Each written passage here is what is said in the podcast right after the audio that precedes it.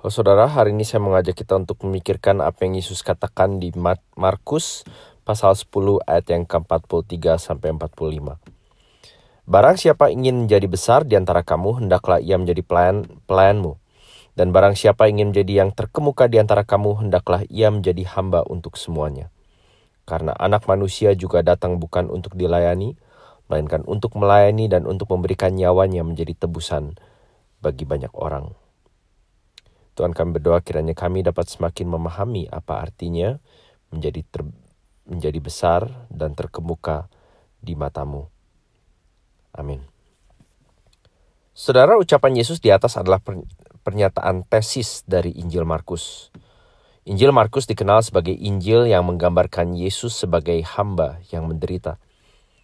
Walaupun demikian, Yesus tidak sekedar sedang menjelaskan tentang misi hidupnya atau Markus tidak sekedar sedang menjabarkan pernyataan tesisnya, karena ucapannya di atas adalah respon Yesus dari perselisihan yang terjadi di antara para muridnya.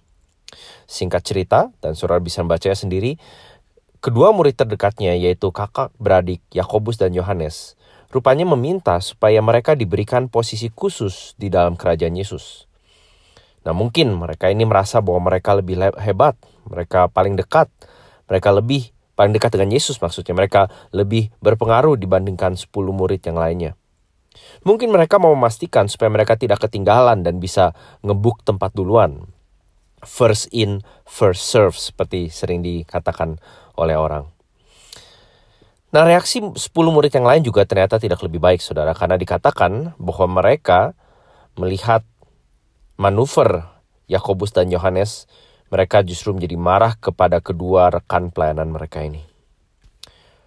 Nah, langkah seringnya status kita di depan orang lain menjadi begitu penting. Kita terus-menerus, entah sadar atau tidak, berpikir bagaimana orang lain melihat kita, bagaimana aku dibandingkan dengan orang lain, apakah aku cukup baik, cukup berprestasi, cukup perhatian, dan apakah aku pantas untuk dianggap penting emosi dan perasaan kita naik turun berdasarkan bagaimana orang lain menilai kita atau berdasarkan bagaimana kita membayangkan orang lain menilai kita. Nah, kalaupun kita mendapatkannya, misalnya orang memuji kita, membandingkan betapa lebih baiknya kita dibandingkan si A misalnya, betapa berjasanya kita dalam hidup mereka dan lain seterusnya. Maka kita mudah tergelincir ke dalam lembah kesombongan. Kita merasa diri superior, merasa puas diri, dan seolah berhak mendapat perlakuan khusus dari Tuhan. Atau kita bisa menjadi takut kalau-kalau rasa superior dan rasa puas diri itu menjadi hilang dan kita akan mempertahankannya mati-matian supaya tetap memilikinya. Tapi kalau kita tidak mendapatkannya, kalau orang mengkritik kita, membandingkan betapa lebih buruknya kita dibandingkan si A, betapa tidak bergunanya segala usaha kita, kita mudah tergelincir ke lembah yang satu lagi, yaitu putus asa dan frustrasi. Itulah hidup di dunia ini. Yesus menggambarkannya seperti para raja dan pembesar saat itu yang memerintah dan berkuasa dengan menggunakan kekerasan. We will tell you who is the boss. Kita akan menunjukkan siapa bosnya. Dan bukankah itu godaan setiap kita hari ini?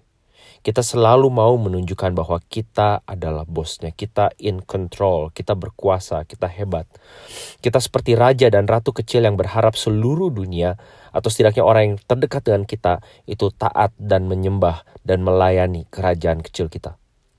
Itu sebabnya saudara, saudara dan saya tidak pernah berhenti membandingkan diri kita dengan orang lain dan tidak pernah puas kalau kita diakui atau menjadi atau kita malah menjadi patah semangat kalau kita ditolak. Alangkah bertolak belakangnya dengan apa yang Yesus ajarkan. Kalau saudara membawa Alkitab, ia memulai kata-kata yang saya kutip di atas dengan kalimat tidaklah demikian di antara kamu. Baru dari situ dia melanjutkan, barang siapa ingin menjadi besar di antara kamu, hendaklah ia menjadi pelayanmu, dan barang siapa ingin menjadi yang terkemuka di antara kamu, hendaklah ia menjadi hamba untuk semuanya. Saudara perhatikan bahwa Yesus tidak mengatakan, lepaskan segala keinginan untuk jadi besar, hindarkan segala kesempatan untuk menjadi terkemuka. Kita tahu bahwa banyak tokoh Alkitab dan tokoh sejarah yang besar dan terkemuka, dan juga sekaligus pengikut Yesus yang setia. Yang Yesus lakukan adalah mendefinisikan ulang arti menjadi besar dan menjadi terkemuka.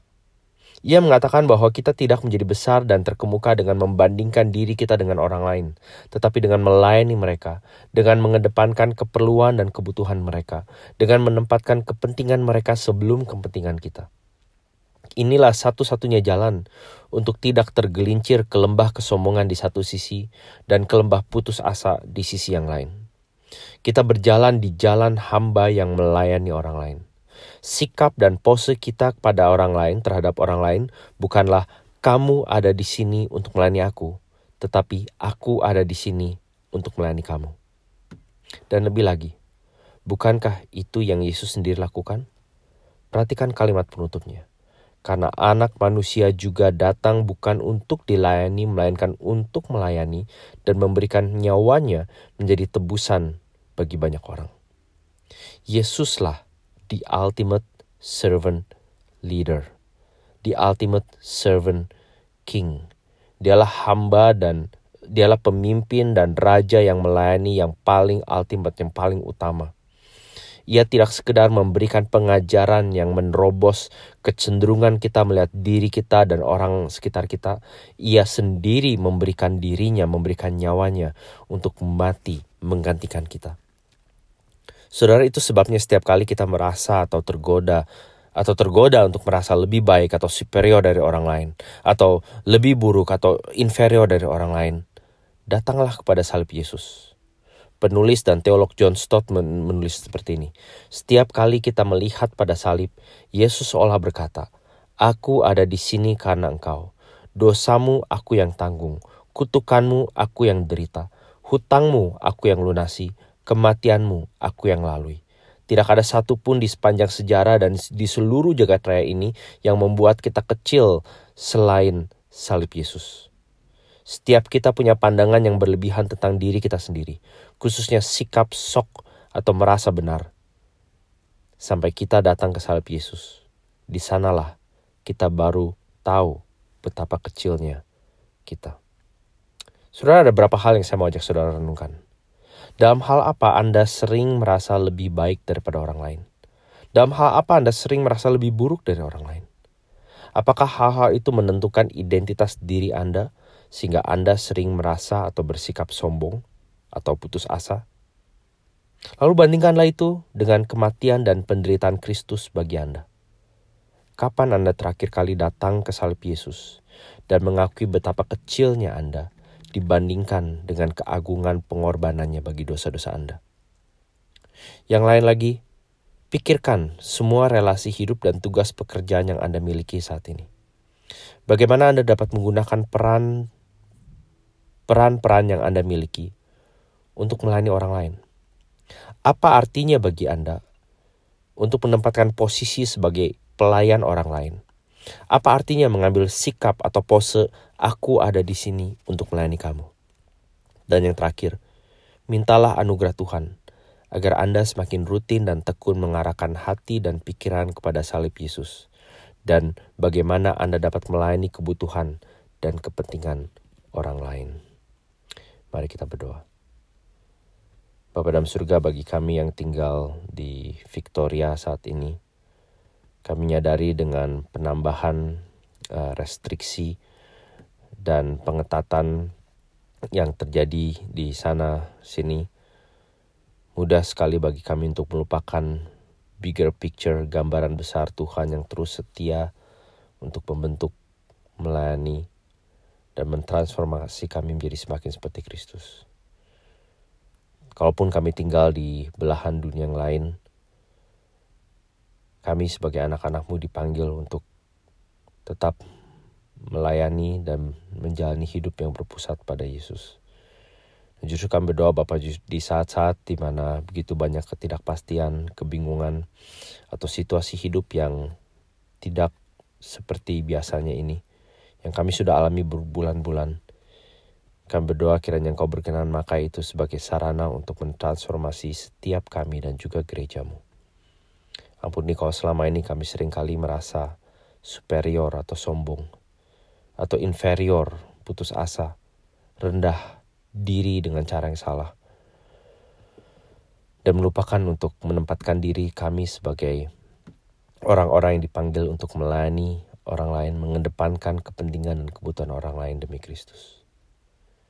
Bapak saat ini kami mau sekali lagi secara khusus berdoa bagi pemerintah eh, daerah Victoria dengan segala kompleksitas melalui enam minggu masa uh, pengetatan ini.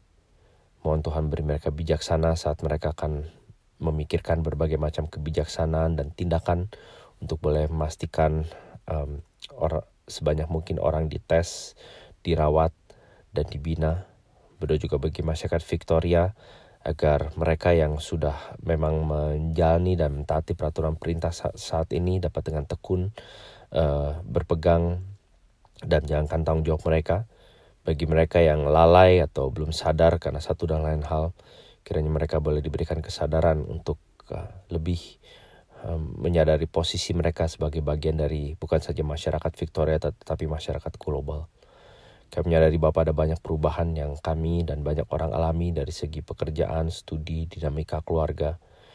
Dan kami berdoa sekali lagi ya Tuhan kiranya ini kesulitan-kesulitan ini Kau boleh pakai untuk kami semakin mengenal dan mendalami arti salib Kristus dan bagaimana dia yang telah mati bagi kami datang untuk melayani bukan untuk dilayani. Dan biarlah dengan sikap, pose, dan semangat itu juga kami melayani satu sama lain. Demi nama Tuhan Yesus kami berdoa. Amin. Baik, selamat beraktivitas dan selamat melayani satu sama lain. Kiranya anugerah Tuhan Yesus menyertai saudara dan saya hari ini. Amin.